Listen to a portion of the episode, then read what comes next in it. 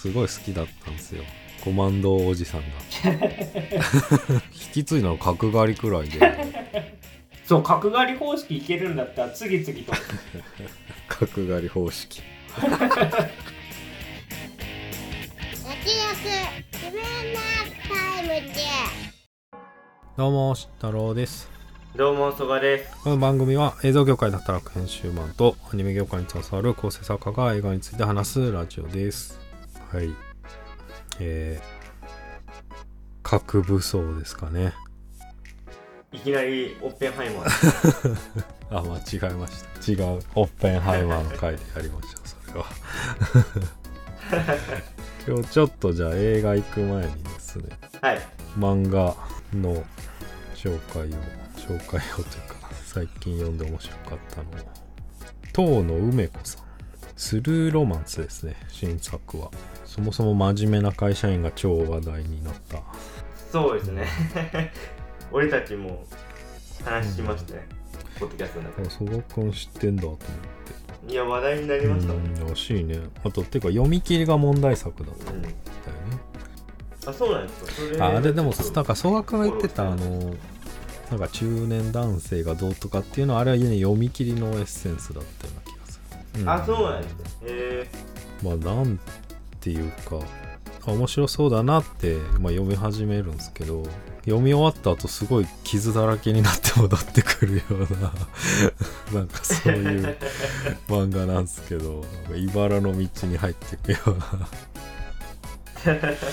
なんですかねこの。でもさっきなんか佐賀君が見つけたキャッチフレーズが一番わかりやすいような。そうですねあのー先生のツイッターに「生き地獄コメディ真面目な会社員」って書いてあるまあそう。すごいコピーだな。あ本人か。そうですね。本人のツイッター。は的確だ。わツイッターっていうか X うん。これ移行期間なんで、えー元ツイッター必要で。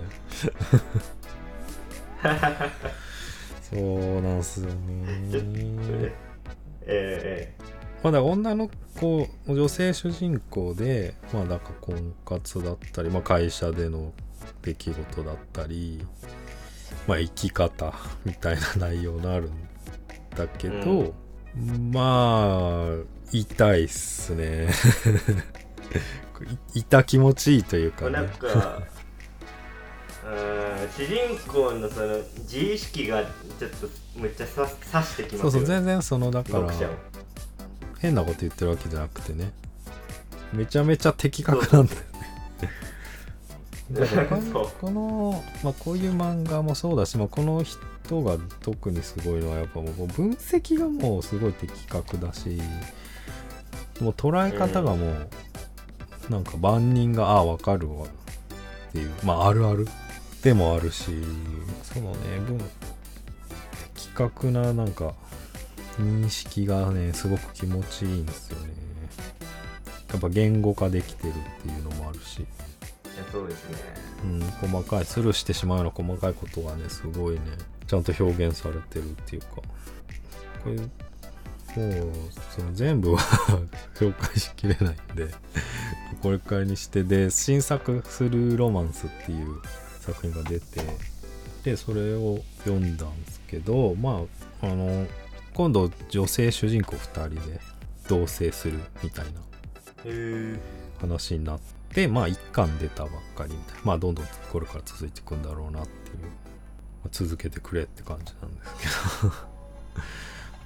まああの切れ味は全然変わってなくて。もう一巻読んだだけで傷だらけになりましたね。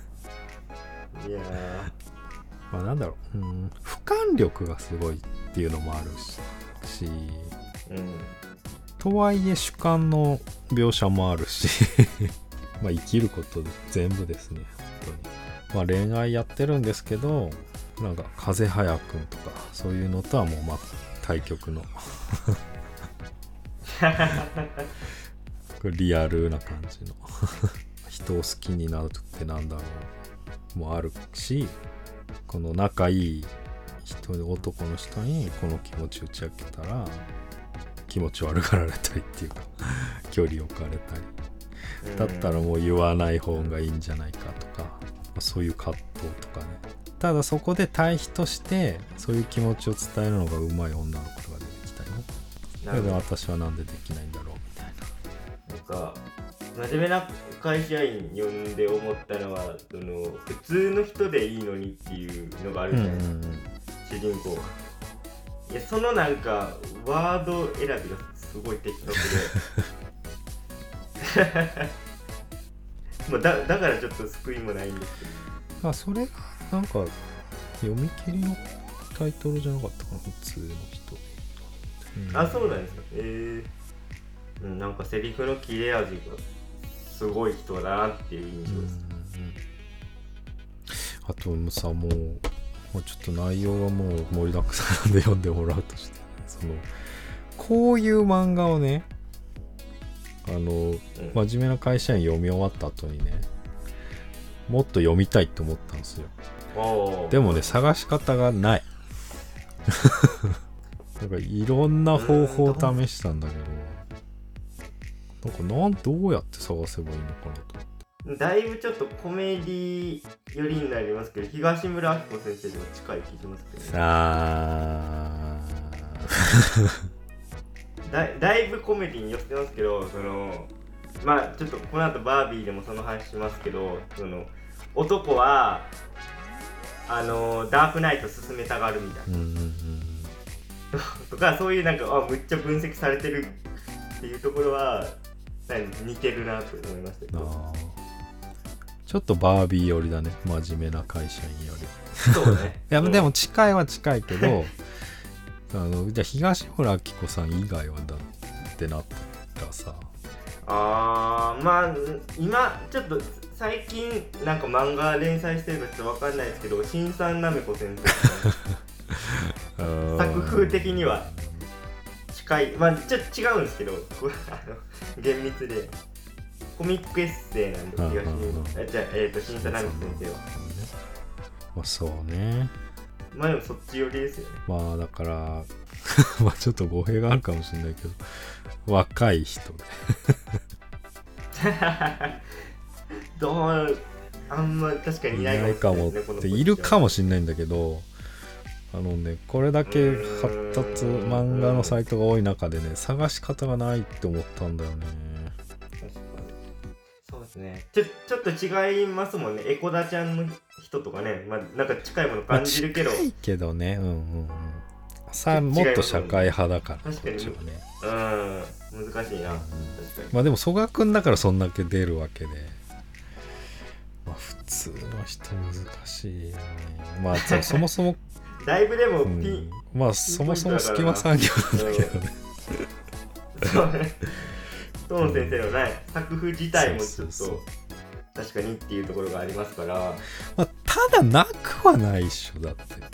この感うん。じオンリーワンなわけないよね。それでどうなんですかね。なんかその AI のアルゴリズムで出てこないんですかね。この作品読んだいや人はこれを AI そんな賢くない同じ雑誌の全然違うような なるほどね。んかヒロインヒロインものとか上げてくるだけでもうそいやこれはかなり高度だと思う。今の AI は無理だと思う、レコメンションうんしきれないししきれない。だからそのまだ。異世界転生系なら異世界転生系提案しとけばいいやっていう世界じゃないから。なるほどなるほど。ちょっと大人向けの大人の主張に耐えうるね。漫画ですね。そうですよね。将来的にドラマ化とかされるああ でもこれまあそれをちょっと考えたけどなんか深夜パーってやってうん流されていきそう。な テレ東あたりで。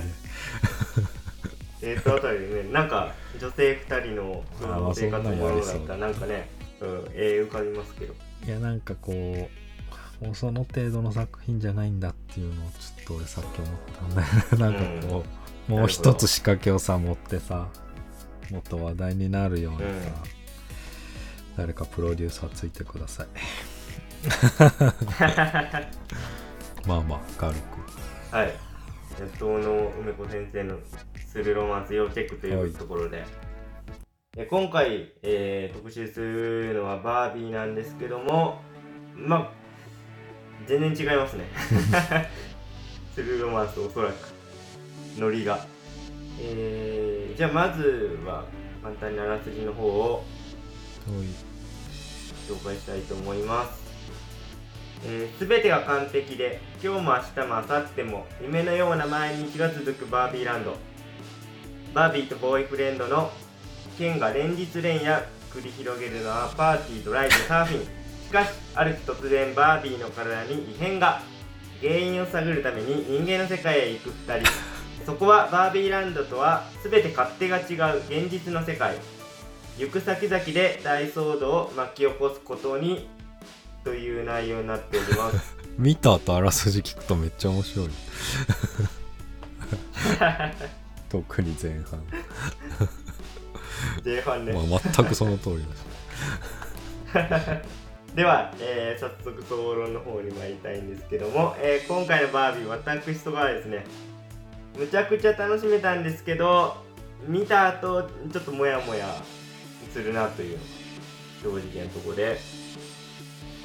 うーんでも本当に今年見た映画の中でもトップクラスに面白かったです。だけどこれなんかむちゃくちゃハイコンテキストっていうかうんうん。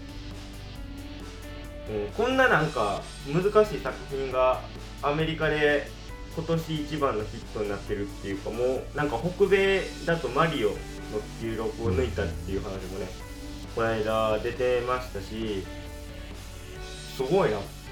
これがヒットするんだね。だからやっぱバービーがすごいな。んかね俺は思ったってことなんですかね。なんか日本だといまいちうあのヒットしてなくてまあ、韓国でもあんまヒットしてない。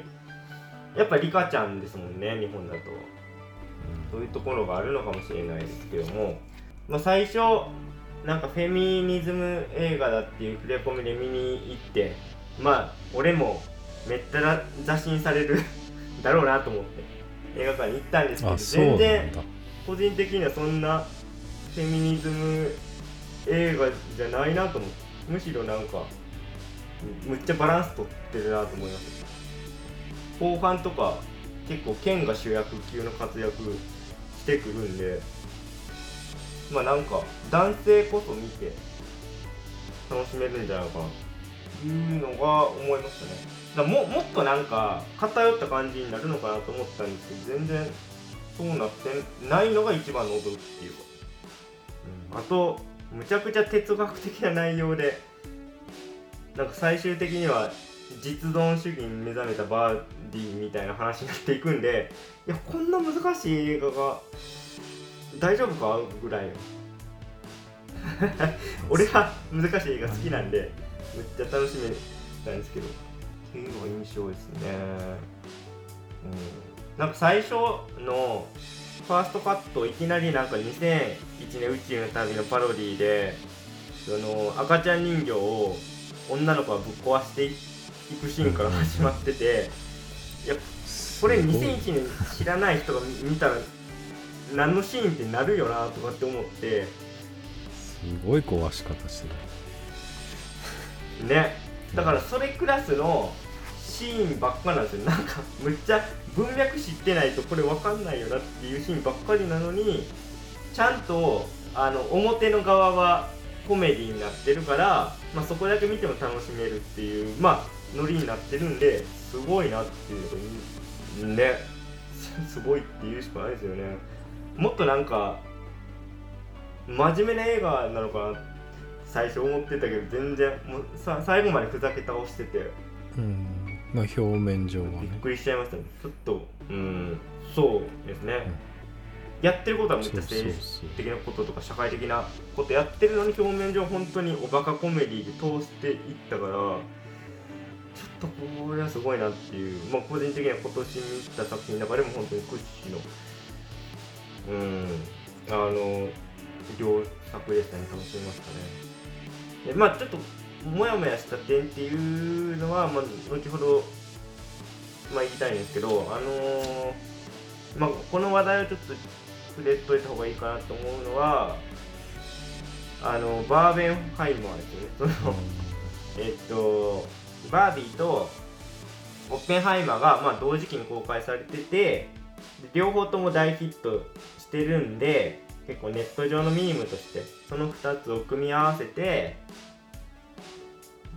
まああのいろいろねツイートするっていうまあ今今風に言うとポストするになっちゃいますけど それがあってそのバービーの公式がそれをちょっと引用してまあツイートして、まあ、原爆をね揶揄するような内容だったんでそれがまあ炎上してしまったっていうのがあったんで、まあ、そういうのはちょっと個人的にはうんもやもやするなっていうのもありつつちょっと意地悪目線で見たらすごい違和感感じた部分もあるんでそれはちょっと後ほど慎太郎さんと話したいと思います、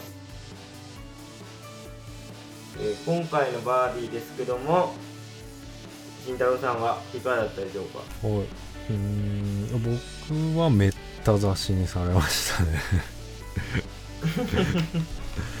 あのなんかこうすごく居心地が悪くなった途中であの真面目に受け取りすぎたかもしれないけどもう終わった後もう調子悪くなってすごい頭痛に襲われました。あそれはたまたまかもしれないですけ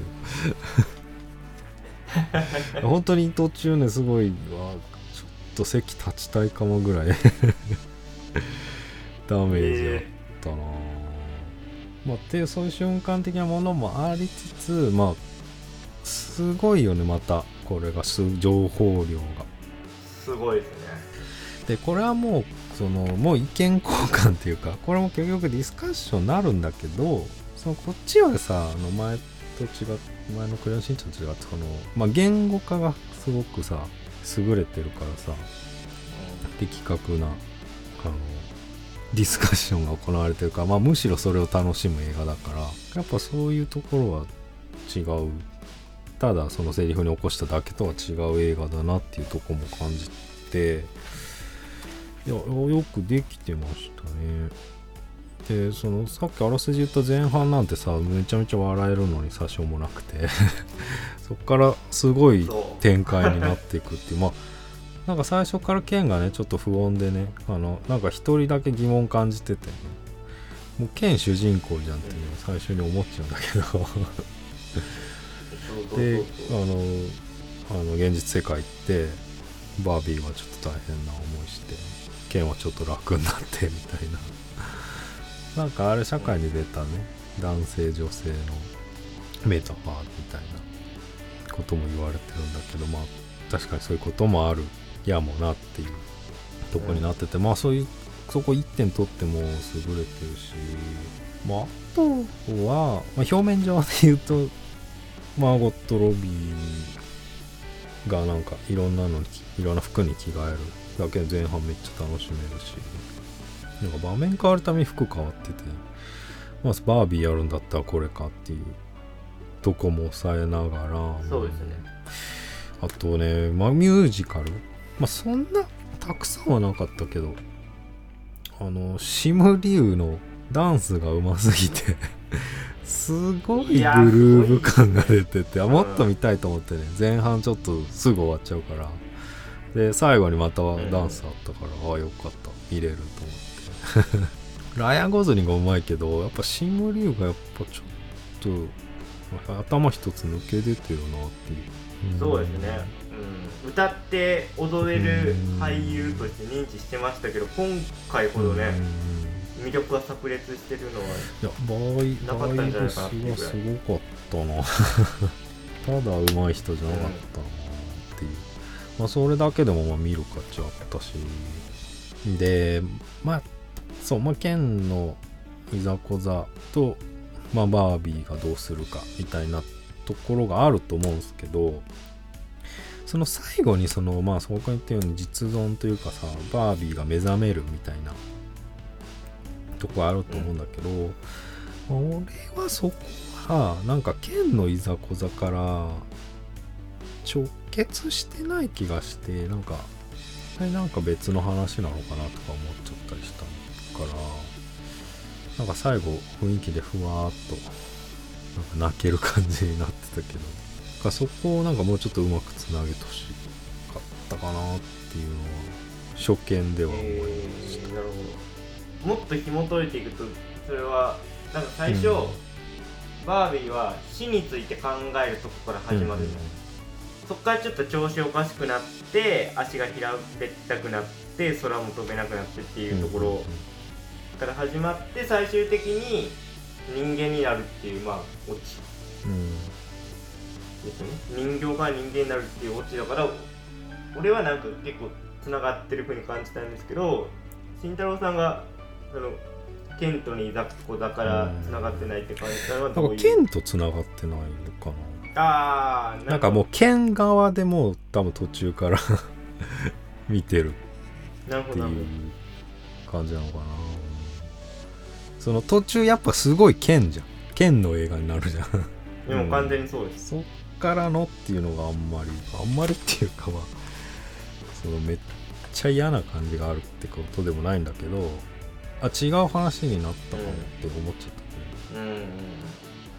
それはなんかその落としどころ的ど、な、うん、まあそうだね。だからまあ剣たちが剣のとこで一回終わってるなっていう感じ、うん。まあまあそうです、うん。それはそうです。で剣の問題っていうのは今現実世界女性が抱えてる問題なんでイコール、それはね解決法はないって感じになってましたけど、例えばその一回まあ剣たちが反乱を起こしてバービーランドが男社会になったんだけどもう一回バービーたちを取り返してで最終的にその剣たちもその男性判事入れてくれみたいな、うん。裁判所に。とか言ったけどいやまあ下級裁判所からねみたいなうんうんこと言われてしまうっていうのは、まあ、現実の女性がそうだっていうことですね。うん。はね、日本とかまあ遅れてる方ですけど政治家の数とか半分半分にしてくれって女性が言っても、まあ、すぐには変わんないっていう現実の状況とかも、まあ、加味してるのかなっていうようなふうに俺は受け取りままあだからそのそこの顛末も別に正しい答えはまあ別にないっていうかさそこでこうだって言えることもうん。まあ、もちろん問題定義が大事でそこまでそれは全然わかるんだけどまあもちろん答えがない問題からの生きろみたいな感じになったからま あこれは大変なテーマだなとは思った。まあだから最後の最後に大きいテーマ来たなっていうのを思いました。うん。まあまあでも女性の背中を押すようなまあでも中盤にねバービーがなんかこう公園の子供たちとかね見てた見て、まあ、おばあさんとも喋るっていうまあ振りがまあ一応あるはあるけど まあイメージ映像みたいな入って子供たちが遊ぶみたいな。まあちょっとパワープレイなのかなっていうとこは若干思いました。って感じですかね。はい。いやーまあ正直今年一番ぐらい難しい。なんかメタファーもいっぱいあるんですけどそのやっぱ文脈分かってないとちゃんと受け取れないっていうシーンがすごい多くて、あまあちなみにその客席は満員ででやっぱり外国の人が多かったです。でまあ女性がやっぱ多いし服ピンクみたな。ないるほど。ああなんかそういうキャンペーンじゃないですけどねピンクのものを身につけていこうみたいな流れありましたよね。だからまあ作中でいうパジャマパーティーみたいな感じのノリで来てる人が多いのかなと思ったし、そのうんうんうん。やっぱネイティブネイティブの反応のタイミングであそこ笑うんだっていうのはすごい勉強にえー、いいなそういう環境ちょっと見たかったですね。俺はもう見たタイミングは結構2週目後半とかだったんで結構ガラガラであんま客入りもない状況だったんで、うん、ちょっと寂しかったですねそれで。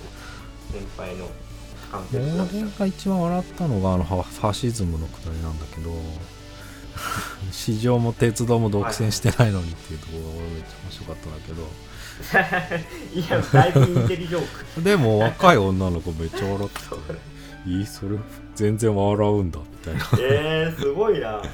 いや、そこ偏差値高いな。偏差値高い人だったのかわかんないけどいや、全然笑ってたないや確かにな。おもろいギャグいっぱいあるんだけど、ちょっとレベル高いんだよな、これ。だから、すごいバカなギャグで、楽しかったやつで言うと、男はみんなゴッドファーザーの話したがるっていう、あの、マンスプレイングの問題。あとね、曲の解説したがるとか、あそこですよね。お俺はおもろかったですいやー、ちょっと自分もやってるみたいなさ、金融商品のなんか 話とかさ、したがるみたいなさ。まあ難しいよねまあマンスプレーニングって呼び方があれなんだまあ、まあ嫌がってるのに続けたらそれはダメだけどね。まあね、だから時と場合によるって話で、そうそう。まあ難しいよね。だってさこのあいその子のためを思ってやってる部分もあるしでもそこがだるいってとこもあるし。うん多分マンスプレーニングで言われるのは、そのだるい場合に使われるね。呼び方多い気はしますけどね。そうですね。まあでもそれは男同士でもあるし。とかまあそうそうそうそう。男同士でもありますよね。まあでも逆逆に言うと女性同士ももしかしたらあるのかもしれないですね、そういうっていうとこだったりいやもうだからい一個一個ちょっと取り上げたいまあだからシルベスタ・スタローンとかね。そう。いやこれちょっとすごいあの前提条件なんですけど、そのバービーランドから現実の世界行くじゃないですか。あそこいつなんっていうさ俺本当分かんなかったんだけどあのあの世界で出てくるスタローンってわ若いじゃないですか。ロッキーのあれはあのイメージっていうかさ過去の写真。イメージっていうことなんですかね。って考えて全然いいんじゃない？だから現代だと思うけあーまあだだとしてもまあその過去の写真が出てきてる説で言うとだからビル・クリントンの絵が出てくるじゃないですか、うん。大統領の。でああれも過去の写真っどていうことですね、ん。そうそうそうそう。説でいくと。ああそうね。当時って思っちゃったうん。いや俺だからよくわかんないのがそのスマホを持ってないじゃない。あそうだうん。あんまちょっと見た限り。うん。まあでもあのなんかマテルの社長か誰か忘れたけどあの会議室で誰かがタブレットっぽいの見てた気もするけど、まあ、基本的になんかみんなスマホ持ってないしあとその図書館かなんかでその女の人がさ県に時間とか聞くじゃないですか。いやもうスマホ見ろよとかずっと思ったけど あの世界ないないんだとしたらみたいな。あ だからいつないつなんのかちょっと分かんないっていうかそのさえっとは親子は出てくるじゃないですか、娘と母親が。で娘の方が言ってるそのバービーのせいで50年なんかジェンダー遅れたとかっていうのはいかにも Z 世代が言いそうなのになんかテクノロジーは全然今風じゃないからいやいいいつなんだろうなっていう分かんなかった。ー いや全然それ思わなかった。そうなんだ。あマジ？いやでもあの車は全然新しかったからいやそうですよ。だからなんかちぐはぐな気が。いやてかその古い風にはしようとしてないんだよだから。そうなんですかね。そのあと時間聞くのはそのシーンを入れたいがたんうん、うん、なるほど、だ後で聞いてくるし。じゃあまあ今今ってことですね。時時勢的には、うんうん全然今だなるほど。まあそそれでちょっと疑問解消されましたけどまあでも言われてみればまあ確かにちょっとちょっと一番入れたいネタをそれぞれ入れてるかうーん。ら確かにね。まあね一個一個のネタがそれだけあの粒立ってるっていうかまあ面白いんですけどね。でそれで言うと「ゴッドファーザー」もちょっと上の世代のような気はするけどね。いやどうなんですかね。もうなんか俺はもう東村先生に一回刺されてるんでもうダークナイトで固まってましたけど。ああそうでしょ？だから今で言うと「ダークナイト」なんだろうけど、まあ今でもない。いやまあまあそうかもしれないでもさダークナイトの方が新しいわけじゃん。ブ更新したらブうん。ダークナイトになるわけでしょ、やっぱちょっと上の世代というか、まあ強めのやつにしたらまあゴッドファーザー選ぶかなっていう。なるほど。いやまあ的確だなと思いますね。その今回ね、まあ、監督はグレタ・ガービックですけど、えっと脚本は共同でノア・バームバックとか入ってるんでまあキャッキャ言いながら考えたんですかね。これでゴッドファーザー行ったらもう大受けやん。まあそれはある。いやわかんわかんないですけどね。脚本は何の人だ？ノア・バーンバックは、まあ、グレタ・ガービックのパートナーで、えーマリッジ・ストーリーとかですあのー、カイロ・レンとうんうん。カイロ・レンじゃないや。あの俳優さんの名前出てこないんですけど。あでも確かに。アダム・ドライバーだ。うん、アダム・ドライバーとスカーレット・ヨハンソンのすごい、まあ、結婚のドロドロ回ですね。あと個人的に好きなやつだと「イカとクジラ」っていうサブカル映画ありますけどえー。まあ作品に共通してるのはすごいインテリの男の人が こう自分の男性性に苦しむみたいな話むっちゃ要約するとあそこじゃあ今回の剣のパートとかはだいぶあれが入入ってるなと思いますけどノア・バンバックの感じが。そこまでが証拠があると聞く人に優しいですね。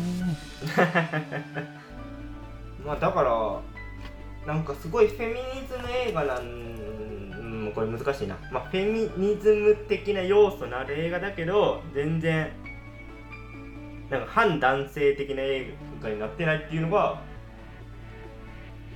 まあすごいなと思いました。ももっとなんか察してくると思ったんですよ。ねまあ慎太郎さんは結構食らった感じ。いやでも 東京ので温度感だと食らった感じ怪です。我してるのは多分男性だけだと思うこの作中うーんそうなんですかね。だってあのーバービーランドで行われてるようなことってあんあんまだからだ男女関係ないじゃないですか。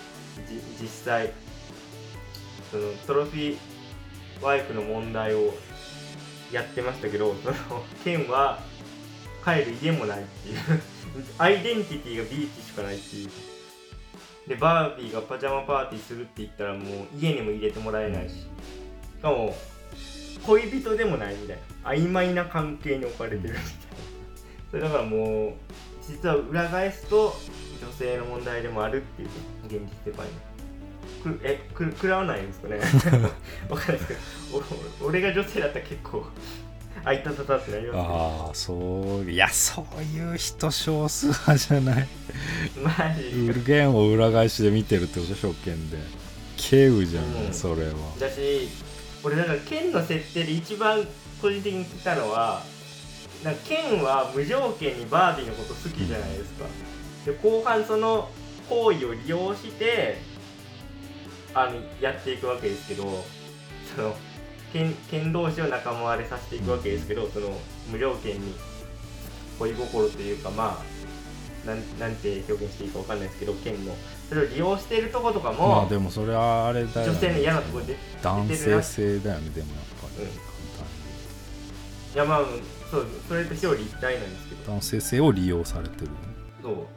だから例の「ゴッドファーザー」のやつもそのいきなり何もないところからいきなりさ語り出したら単の変なやつだけど一応なんかそういうさ体裁は整えてたじゃん。バービー側があえて。そういうシチュエーションは。うんというと？えだから結構誘ってたじゃん。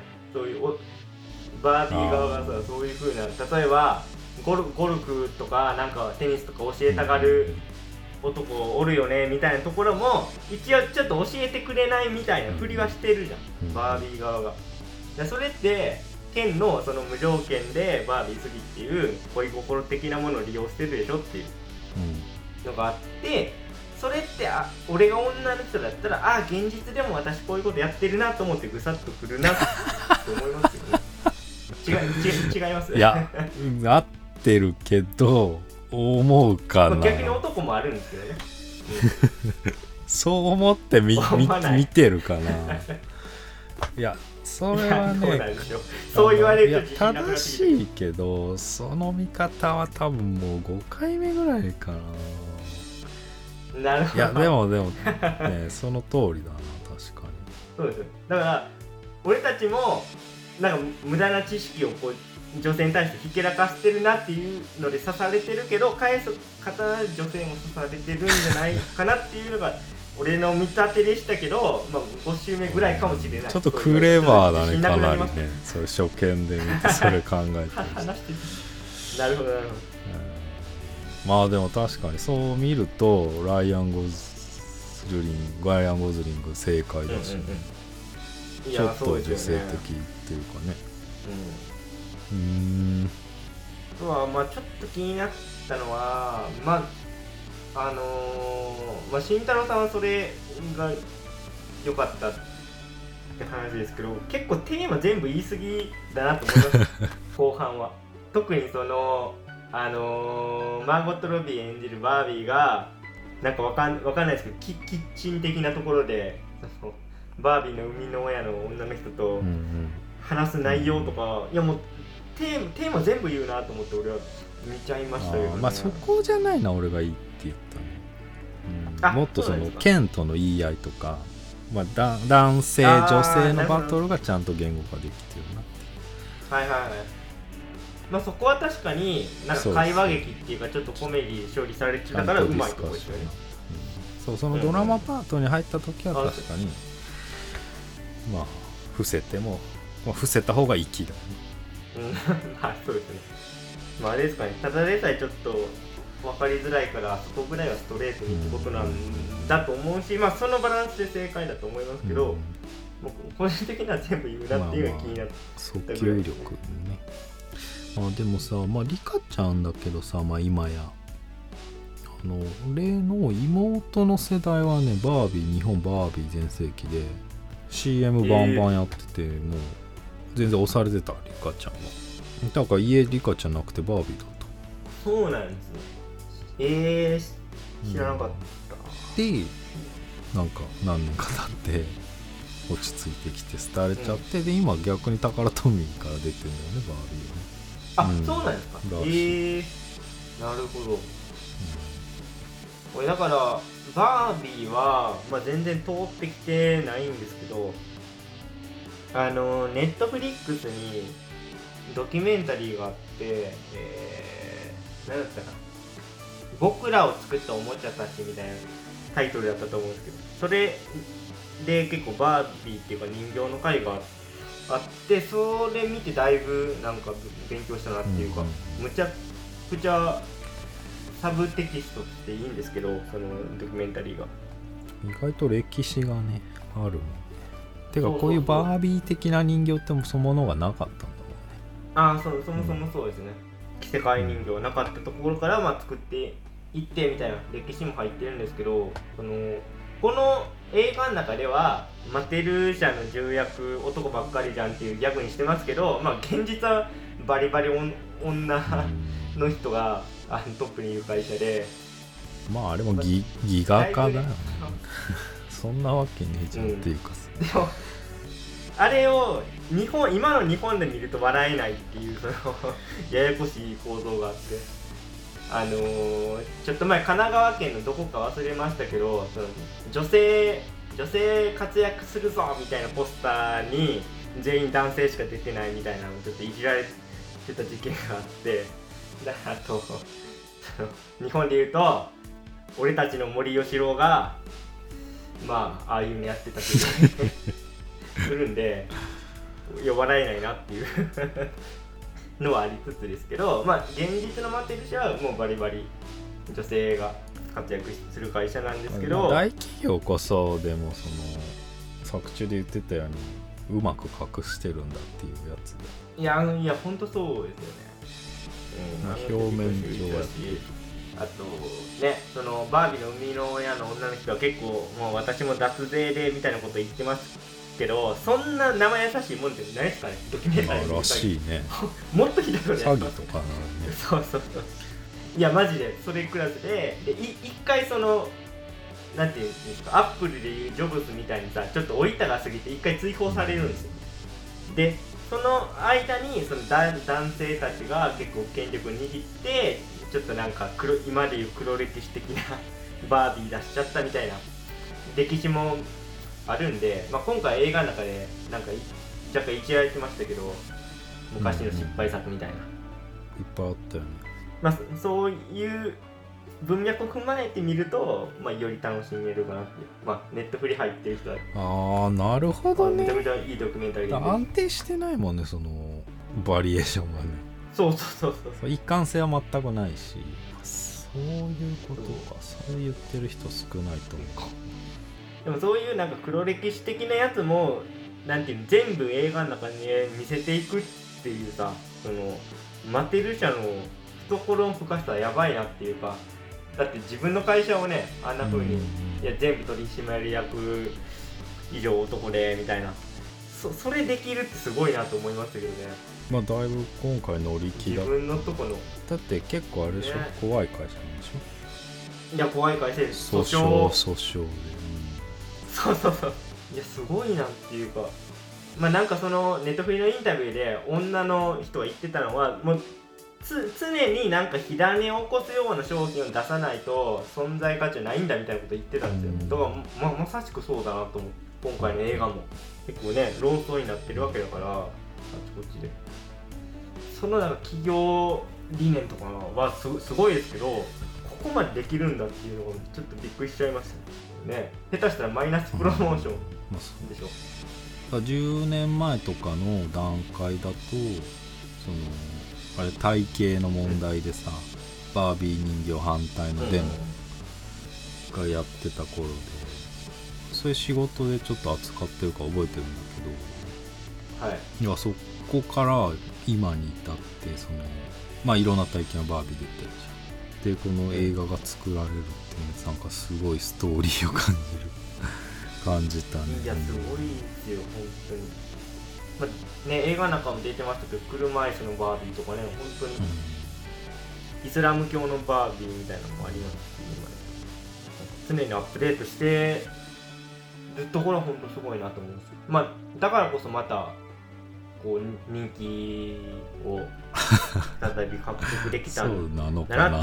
むっちゃ下火の時代があはあるんですよね。ど、まあ、ただそのなんか言うとでもアップデートっていうか洗練されてる感じはそんなにはしないけど。ね、まあそれはうん、変ないっぱい出すかうん。ら、まあ、それも攻めの姿勢っていうこそうです。だ結構協業じゃあ協業じゃないな。競合他社が結構なんていうのゴシック系ゴス系で売れたらもうすぐすぐそれ取り入れるっていう。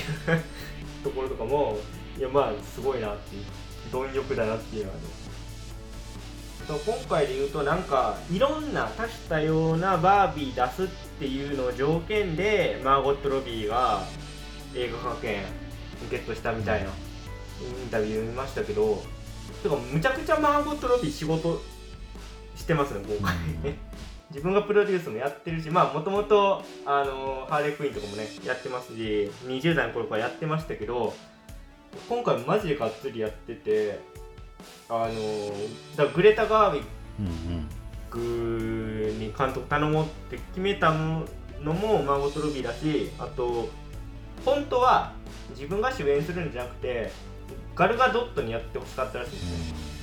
でもちょっとそれはスケジュールの都合なのか何なのかちょっと理由は書いてなかったですけどうまくいかなくて、まあ、結局自分がやることになったっていうのがあってなんかそこら辺のバックストーリー見てなんかちょっといろいろ考えたっていうか俺最初は見終わった後モヤモヤしたのはなんかアジア系のバービー出てこないじゃないですか。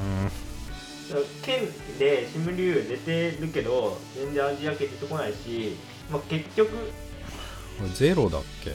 モブでも出てないっいやまあもしかしたらモブでいるかもしれないけどセリフはなかったじゃないですか。けだからすごい多様性多様性って言ってるのにいや東アジアっていないなとかって思ってでまあそれでねバーベンハイマーとかもあったからいや結構ないがしろにされてるなと思ってたんだけど、まあ、そもそも最初ガルガドットでやりたいって構想だとしたら、まあ、ちょっと考えすぎかなっていうのは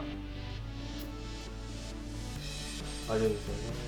だからなんか最初見た時に結局白人白人じゃんって思っちゃったんですよ。うん。バー、まあ、マーゴット・ロビーも白人だしあとそのケンがさお男社会をバービーランドで広めた時に唯一そのへんてこなバービーだけがさその洗脳にかからないじゃないですか、であの人も白人じゃないですか、まあ、結局白人かよみたいな。まあその黒人のさ大統領いるんですけどまああの人はコロッとさ洗脳されちゃうし、まあ、かといってじゃあその黒人の大統領は洗脳されずにその人をリーダーシップでもってまたさ権利回復するって言ったらマジカルミグロとか言われちゃうんだから まあどっちにしろ難しいんですけど最終的に見たらちょっと白人白人要素強いかなと思ったんだけど、まあ、ガルガドットは白人じゃないから、まあ、ちょっと考えすぎかなっていうところでも見た直後はちょっと思っちゃいます。まあそのまあでもそのあれねうん作中でセルフツッコミはしてたよね。それをあの、うんマゴット・ロビーが演じてるんだよみたいなね。そうそうそう。まあもう。むしろその確一化されたそその競技の意味での綺麗な女性をもう具現化したような、うん。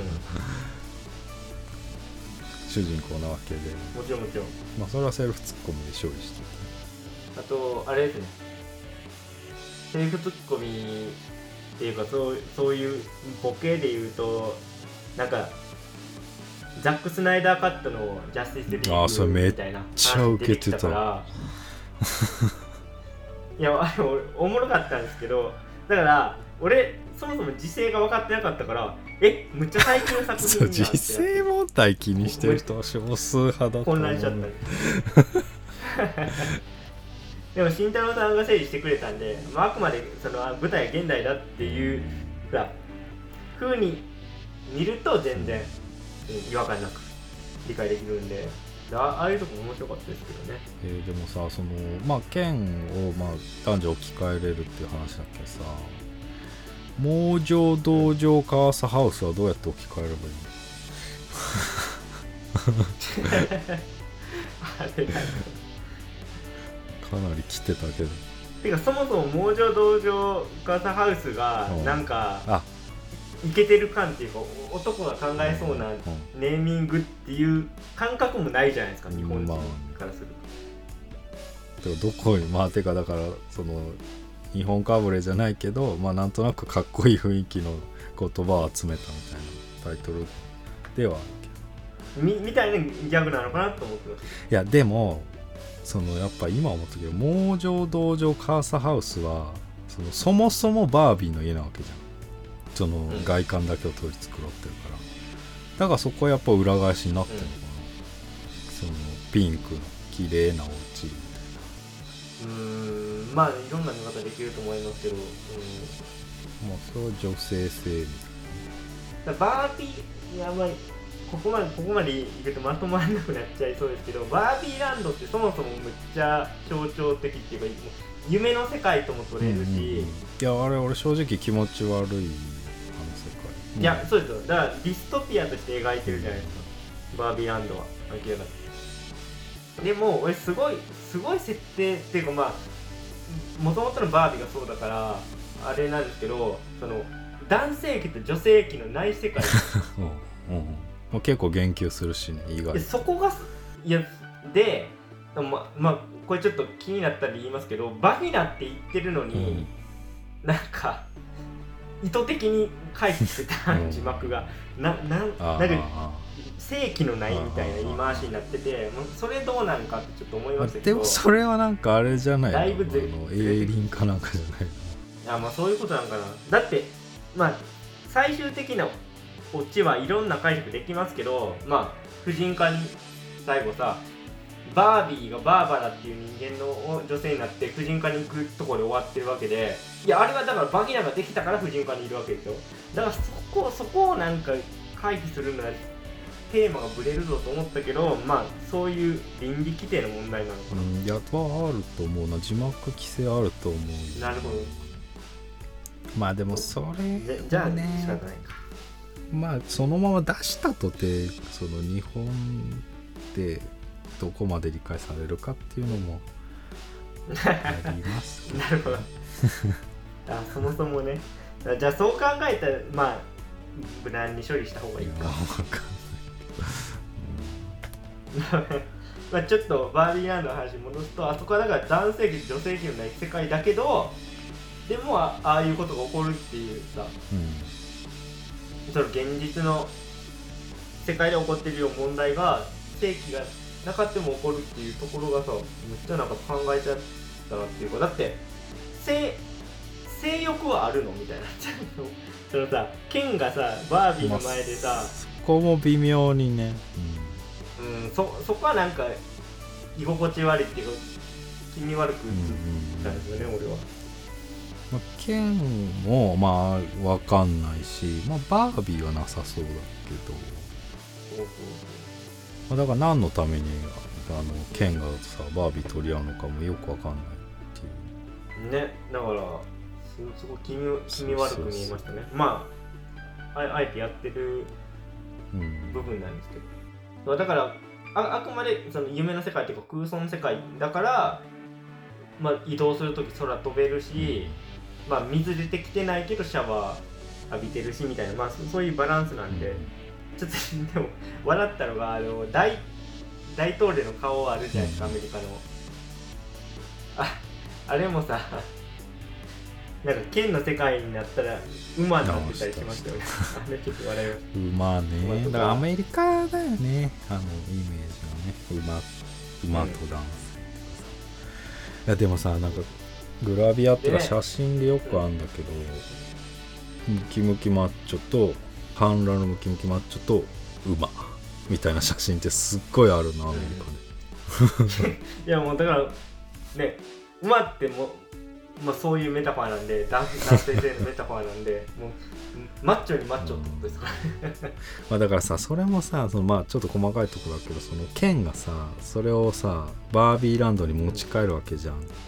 知識として。その時にね、本をね持って帰るんだよね、めちゃめちゃいいなと思った、ね本抱えて帰るんで、うまあ、知識だよね、うん。それこそ、まあ、いい悪いは別として。ん、これねもうここ開け出したらもう収集できないんですけどあれねアアダムとイブの逆をやってるんですよね、知識知識をこうだからイブが楽園から追放されるっていうのとそのケンとバービー創世記の話をケンとバービーで逆転させてやってる。んですやばいっていうかそもそもケンはなんでできたかっていうとまあうんね、うん。ババービーの相手役っていうか、が欲しい。そそれアアダムがイブを願ったからできたっていう話をまんまトレースしててすごいなと思うんですけどそのキリスト教的なそのバックボーンがないともう分かんないですよ、うんまあ、ローストパラダイスだよね。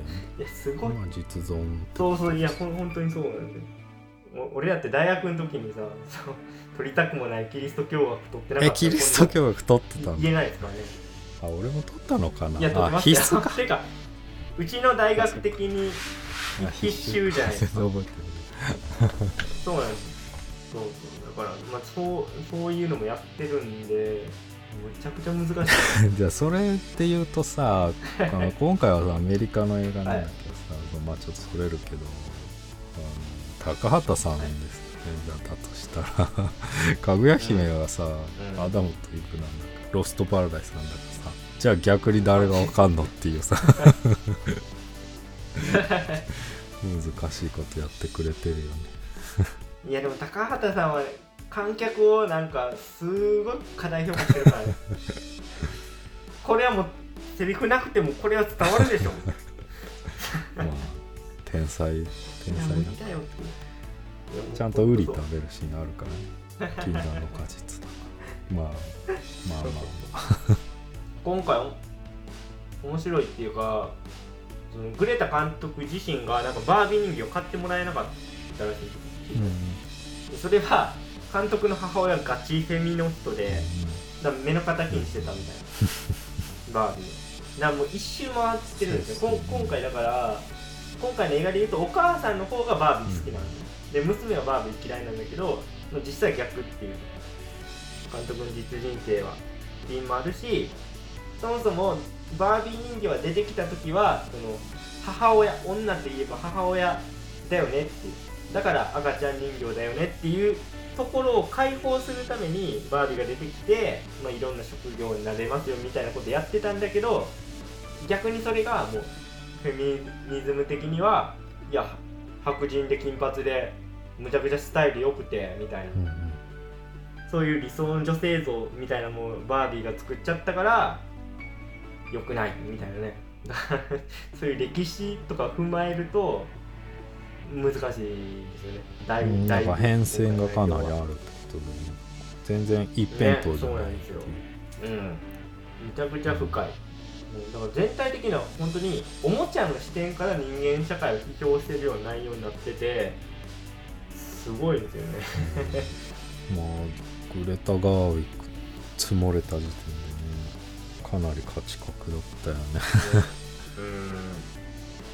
うん。なんかいろいろ難航してたらしいですけどね、うんマテル社がそのバービーの映画撮りたいって言ってからもいろいろあって結構結構かかって17年とかかかってたみたいな、うん、積もれたりすごいですよね。だからそもそもマーゴット・ロビーが、ま、撮れたっていうのはすごいですよね、本当はなんかソニーピクチャーだったらしいああですよ。もともと権利ね。もっともっと。うん。だけどまああのマーゴット・ロビーが映画化権買ってじゃあワーナーでやりましょうってなったらしいし。そう考えるとマーゴット・ロビーすごいな。なんかもう作品選びが近年すごすぎて。ちょっと比べちゃよくないですけどブラッド・ピットが、まあえー、と制作総指揮やった「シーセイドその名を暴け」っていうさミートゥー映画があったんですけど。あれも大こけですから。めちゃくちゃ制作費全然回収できてないけど今回バービーをめっちゃ当ててるからプロデューサーとしてすごい有能なんだなって改めて思いますまあなんかそうね。バービー界でなんかそういうこと言われるともうなんか古い男性が 性が滅びていくのを感じてなんかすごく 悲しい気分になるブラピでさえ。ブラピでさえそうなのかっていうふうに今思っちゃった。まあ難しいですよね。この話、まあ、するつもりなかったですけどあのバーデンハイマンのミームもなんかトム・クルーズが広めたみたいな説もあありですね、そのすごい、まあ、ここれ言い方むずいんですけどトム・クルーズがノーンスタントでさやるのはむっちゃ褒められるじゃん。うんだそトム・クルーズがその体当たりで演技する男らしさはむっちゃ称賛されるのに、ゴッドファーザーのうんちく言う男らしさは批判されるっていうかまずなんかそういうとこまでちょっと考えちゃいましたねうん。今回の映画の内容を受けて。なんかね有害な男性性って一口に言われるけど、いやトムのあれはいいんかいみたいな。それはそれこれはこれはねちょっとまあ その批判の対象だったりはするけどね。うん。アンアンの表紙大丈夫なんですかみたいなことでね。いやねいやそうでも考えちゃいますよねそこまでね。うんそうだよね。だって一方でトップガンマーベリックはヘビロテしてる女性もいるわけ。いやそうそうまあそうそれが男性性っていうことではないんだけどまあやっぱ人によりきるっていうかね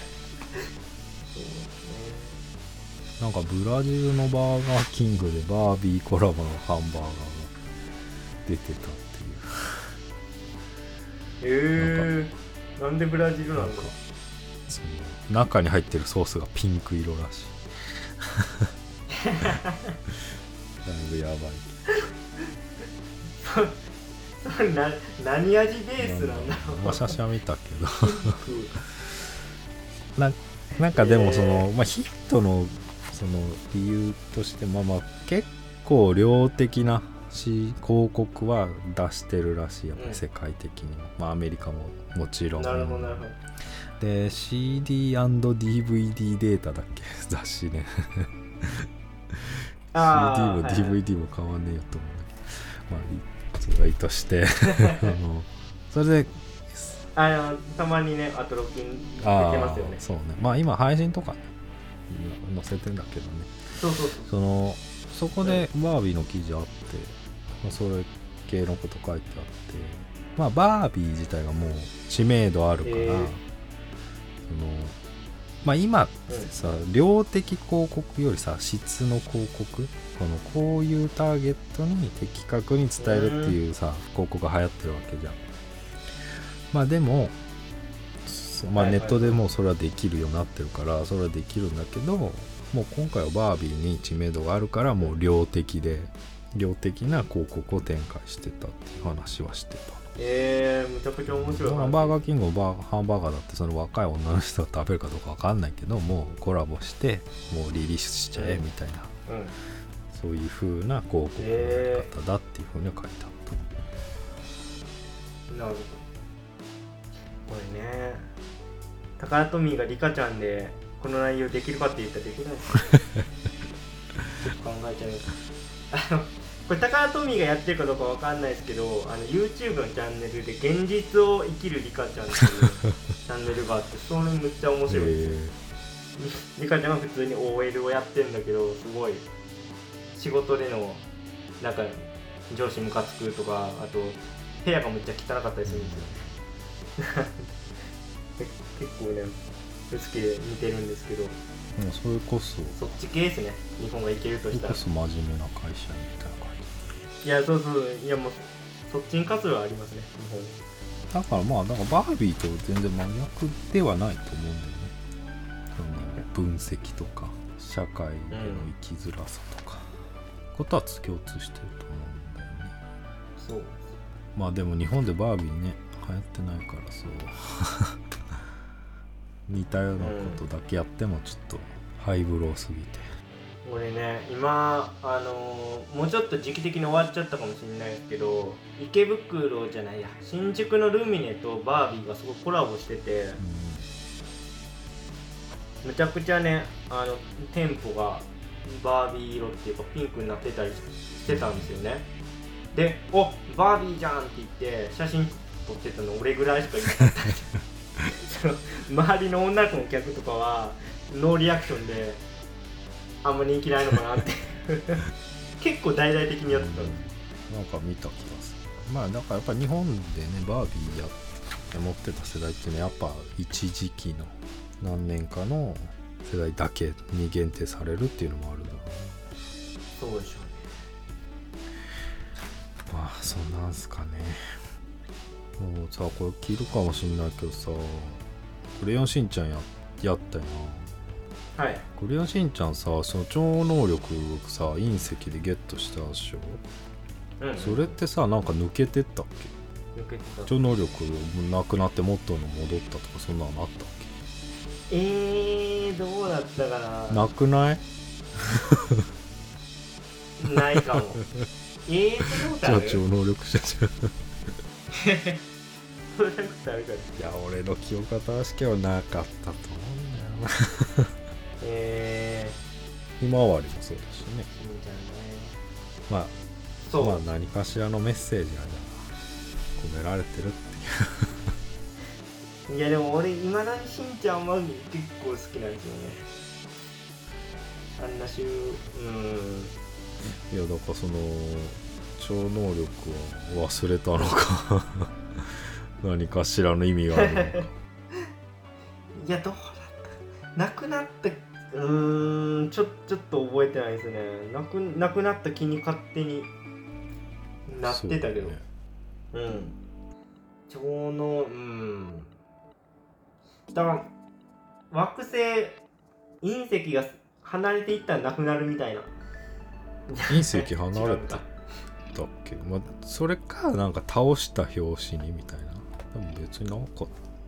倒した表紙には。ありそうだよね。うん。しれっと。いやうん。でもな多分なかった気がするんだよな。なるほまあそれで何を思うかはあなた次第です。まあそんなとこですか。どはい。じゃあ今日はこの辺で、えー以上脱力キネマタイムでした。ありがとうございました。ありがとうございました。